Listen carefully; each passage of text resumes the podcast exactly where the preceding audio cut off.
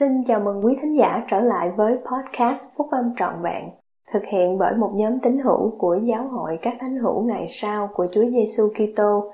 Chúng tôi xin được chia sẻ cùng quý vị các nguyên tắc phúc âm giúp chúng ta có một cuộc sống hạnh phúc từ những bài viết đăng trong các tạp chí của giáo hội phát hành định kỳ vào mỗi tháng.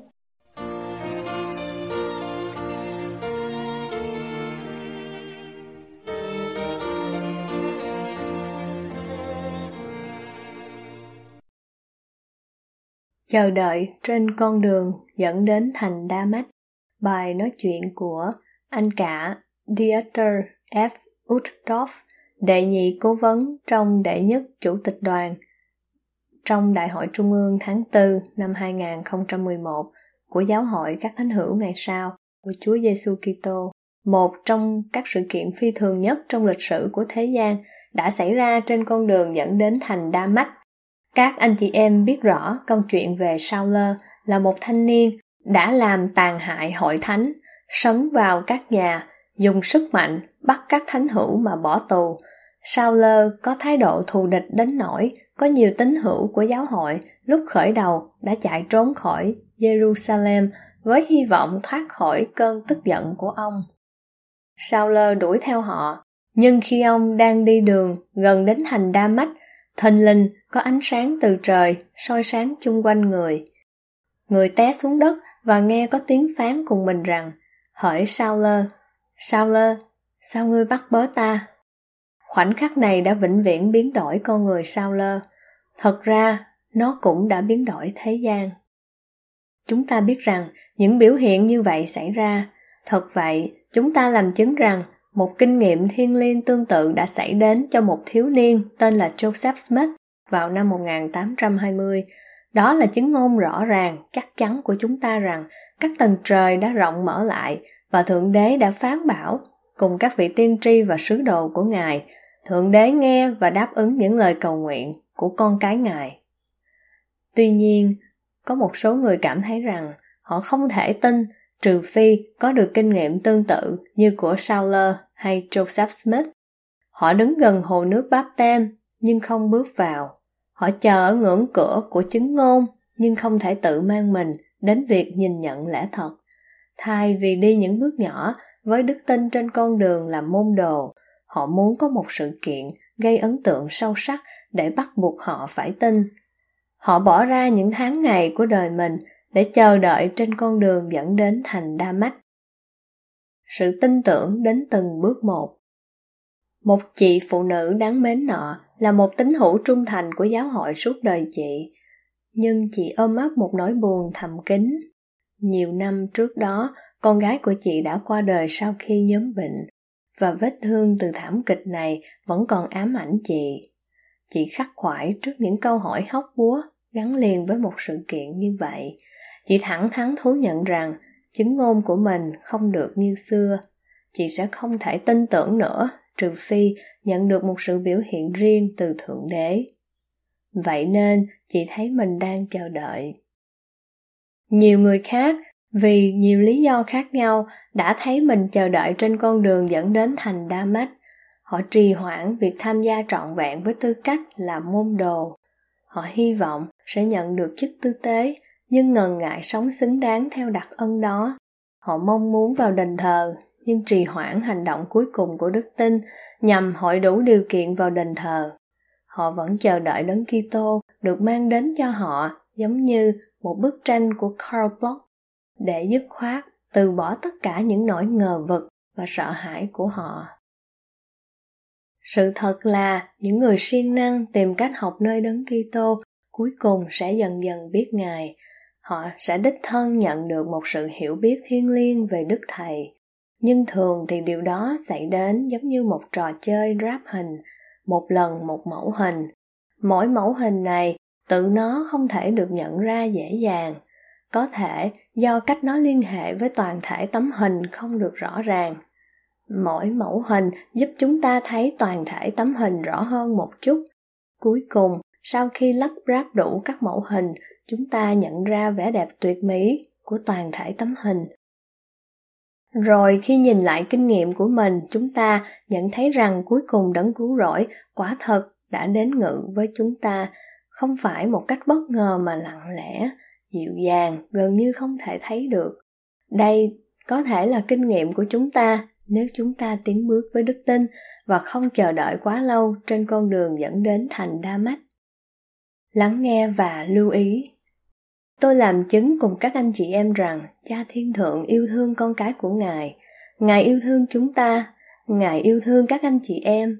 Khi cần, chúa sẽ còn mang các anh chị em vượt qua những trở ngại khi các anh chị em tìm kiếm sự bình an của ngài với một tấm lòng đau khổ và một tâm hồn thống hối.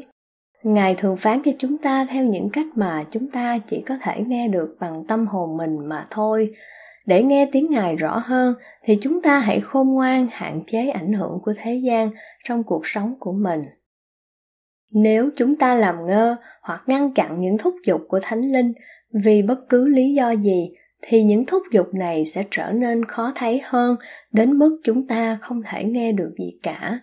Chúng ta hãy học lắng nghe những thúc giục của thánh linh và rồi thiết tha lưu ý đến những thúc giục này vị tiên tri yêu dấu của chúng ta thomas s. Monson là tấm gương cho chúng ta về mặt này. Có vô số các câu chuyện kể về việc ông lưu ý đối với những mách bảo của thánh linh. Anh cả Holland thuật lại một ví dụ như vậy. Có lần, trong khi chủ tịch Monson được chỉ định đến Louisiana, một vị chủ tịch giáo khu hỏi ông có thời giờ đến thăm một đứa bé gái 10 tuổi tên là Crystal đang ở trong giai đoạn cuối cùng của căn bệnh ung thư không.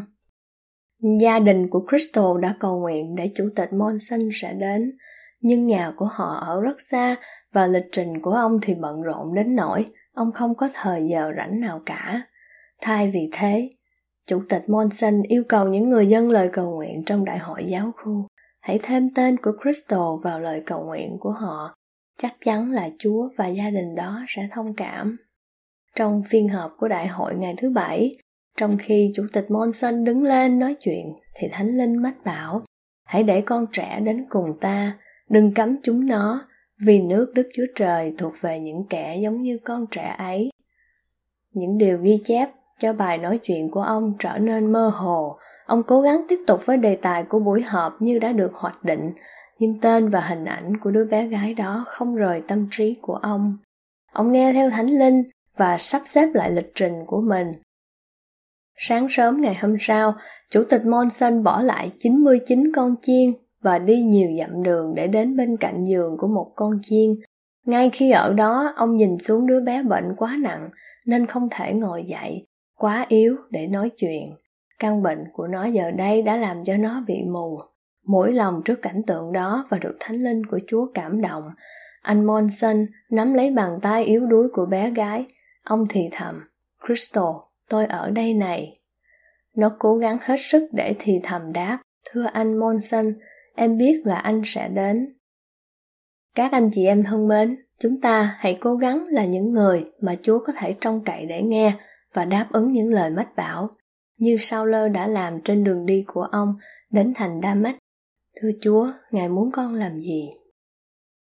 Phục vụ một lý do khác mà đôi khi chúng ta không nhận biết tiếng nói của Chúa trong cuộc sống của mình là vì những điều mặc khải của Thánh Linh có thể không đến trực tiếp với chúng ta như là sự đáp ứng cho những lời cầu nguyện của mình.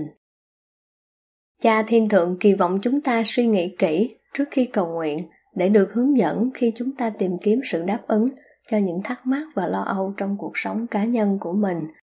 Chúng ta được Cha Thiên Thượng bảo đảm rằng Ngài sẽ nghe và đáp ứng những lời cầu nguyện của chúng ta. Sự đáp ứng có thể đến qua lời nói cũng như óc sáng suốt của những người bạn được tin cậy và gia đình, thánh thư, lời nói của các vị tiên tri. Tôi có kinh nghiệm về một số thúc giục mạnh mẽ nhất mà chúng ta nhận được không những vì lợi ích của chúng ta mà còn vì lợi ích của những người khác nữa nếu chỉ nghĩ đến bản thân mình thì chúng ta có thể bỏ lỡ một số kinh nghiệm thuộc linh mạnh mẽ nhất và những điều mặc khải trọng đại trong cuộc sống của chúng ta chủ tịch spencer w kimball đã dạy về khái niệm này khi ông nói thượng đế thật sự chiếu cố đến chúng ta và ngài trông nom chúng ta nhưng Ngài thường đáp ứng những nhu cầu của chúng ta qua một người khác. Do đó, điều thiết yếu là chúng ta phải phục vụ lẫn nhau. Thưa các anh chị em, mỗi chúng ta đều có một trách nhiệm vì các giao ước của mình để nhạy cảm đối với nhu cầu của những người khác và phục vụ như đấng cứu rỗi đã làm, để tìm đến ban phước cùng nâng đỡ những người xung quanh chúng ta. Thường thường, sự đáp ứng đối với lời cầu nguyện không được ban cho trong khi chúng ta quỳ xuống cầu nguyện, mà là khi phục vụ chúa và những người xung quanh mình những hành động phục vụ và dân hiến vị tha, làm tinh lọc tinh thần chúng ta, lấy đi những cái vảy từ mắt thuộc linh của chúng ta và mở các cửa sổ trên trời. Khi trở thành sự đáp ứng cho lời cầu nguyện của một người khác, chúng ta thường bắt gặp sự đáp ứng cho chính lời cầu nguyện của mình.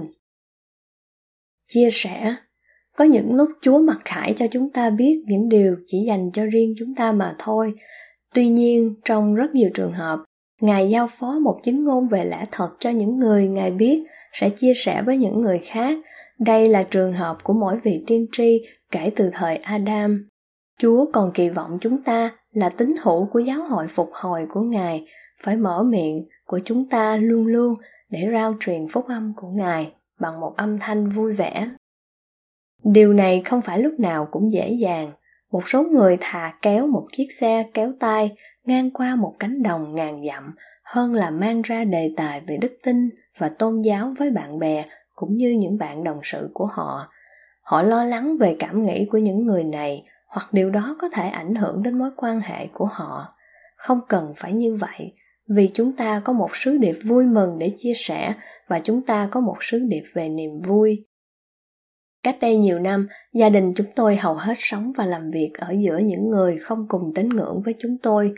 Khi họ hỏi, xem những ngày cuối tuần của chúng tôi như thế nào? thì chúng tôi cố gắng bỏ qua những đề tài thông thường như những trận đấu thể thao, phim ảnh hoặc thời tiết và cố gắng chia sẻ những kinh nghiệm về tôn giáo mà gia đình chúng tôi đã có trong những ngày cuối tuần ví dụ, chúng tôi kể về điều mà một thanh thiếu niên nói trong lễ tiệc thánh về các tiêu chuẩn từ sắc cho sức mạnh của giới trẻ, hoặc việc chúng tôi đã được soi dẫn như thế nào bởi lời nói của một thanh niên sắp đi truyền giáo, hay việc phúc âm và giáo hội đã giúp gia đình chúng tôi khắc phục được một thử thách cụ thể như thế nào. Chúng tôi cố gắng không ra vẻ như đang thuyết giảng hay hống hách. Vợ tôi, harriet lúc nào cũng giỏi trong việc tìm ra một điều gây cảm ứng, nâng cao tinh thần hay khôi hài để chia sẻ. Điều này thường đưa đến những cuộc thảo luận sâu hơn. Thú vị thay, bất cứ lúc nào chúng tôi nói chuyện với bạn bè về việc đối phó với những thử thách của cuộc sống, thì chúng tôi thường nghe họ nói, thật là dễ dàng cho bạn bạn có giáo hội của bạn. Việc chúng ta sử dụng quá nhiều phương tiện truyền thông xã hội và vô số thiết bị ít nhiều hữu dụng làm cho việc chia sẻ tin lành của phúc âm dễ dàng hơn và có những ảnh hưởng sâu rộng hơn từ trước đến nay. Thật vậy, tôi hầu như e ngại rằng một số người đang nghe tôi nói ngày hôm nay có lẽ đã gõ lời nhắn cho bạn bè mình như sau. Ông ấy nói chuyện đã 10 phút rồi mà vẫn chưa đưa ra phép loại suy về hàng không gì cả. Các bạn trẻ thân mến, có lẽ lời khuyến khích của chúa để phải mở miệng mình ra trong thời kỳ chúng ta, bao gồm luôn cả việc sử dụng tay nữa, để gõ lời nhắn, viết blog và gửi bằng thư điện tử, tin lành của phúc âm đến khắp thế giới. Nhưng xin ghi nhớ rằng tất cả đều phải được thực hiện đúng chỗ và đúng lúc nhé. Thưa các anh chị em, với phước lành của kỹ thuật tân tiến hiện đại, chúng ta có thể bày tỏ lòng biết ơn và niềm vui về kế hoạch vĩ đại của thượng đế dành cho con cái của ngài theo cách mà có thể được nghe không những ở xung quanh nơi làm việc của chúng ta mà còn ở khắp nơi trên thế giới nữa. Đôi khi chỉ một cụm từ của chứng ngôn cũng có thể đưa đến những sự kiện làm ảnh hưởng cuộc sống của một người nào đó cho thời vĩnh cửu. Cách hữu hiệu nhất để rao giảng phúc âm là bằng cách nêu gương. Nếu chúng ta sống theo niềm tin của mình thì người ta sẽ thấy. Nếu dung mạo của Chúa Giêsu Kitô chiếu rọi trong cuộc sống của chúng ta, nếu chúng ta vui mừng và hòa thuận với thế gian, thì người ta sẽ muốn biết tại sao. Một trong số những bài giảng trọng đại nhất được nêu lên trong công việc truyền giáo là ý tưởng giảng dị này của Saint Francis ở Assisi. Hãy luôn luôn rao giảng phúc âm và nếu cần hãy dùng lời nói. Các cơ hội để làm như vậy đều ở xung quanh chúng ta đừng bỏ lỡ những cơ hội đó bằng cách chờ đợi quá lâu trên con đường dẫn đến thành đa Mách. con đường đi của chúng ta đến thành đa Mách. tôi làm chứng rằng, chúa phán bảo cùng các vị tiên tri và sứ đồ của ngài trong thời chúng ta ngài cũng phán bảo cùng tất cả những người đến cùng ngài với tấm lòng chân thành, với chủ ý thật sự đừng nghi ngờ, hãy nhớ câu, vì ngươi đã thấy ta, nên ngươi tin phước cho những kẻ chẳng từng thấy mà đã tin vậy. Thượng đế yêu thương các anh chị em. Ngài nghe những lời cầu nguyện của các anh chị em. Ngài phán bảo cùng con cái của ngài và ban sự an ủi, bình an và hiểu biết cho những người tìm kiếm ngài, cùng tôn kính ngài bằng cách bước đi theo lối ngài. Tôi chia sẻ chứng ngôn thiên liêng của mình rằng giáo hội các thánh hữu ngày sau của Chúa Giêsu Kitô đang đi theo lộ trình của Chúa. Chúng ta có một vị tiên tri tại thế. Giáo hội này do Ngài hướng dẫn là đấng chúng ta mang danh chính là đấng cứu rỗi Giêsu Kitô. Thưa các anh chị em, các bạn thân mến, chúng ta đừng chờ đợi quá lâu trên con đường của mình dẫn đến thành đa mách. Thay vì thế, chúng ta hãy dũng cảm tiến bước trong đức tin hy vọng và lòng bác ái rồi chúng ta sẽ được phước để nhận biết ánh sáng mà chúng ta đều đang tìm kiếm trên con đường làm môn đồ tôi cầu nguyện về điều này và để lại cho các anh chị em phước lành của tôi trong tôn danh của Chúa Giêsu Kitô. Amen.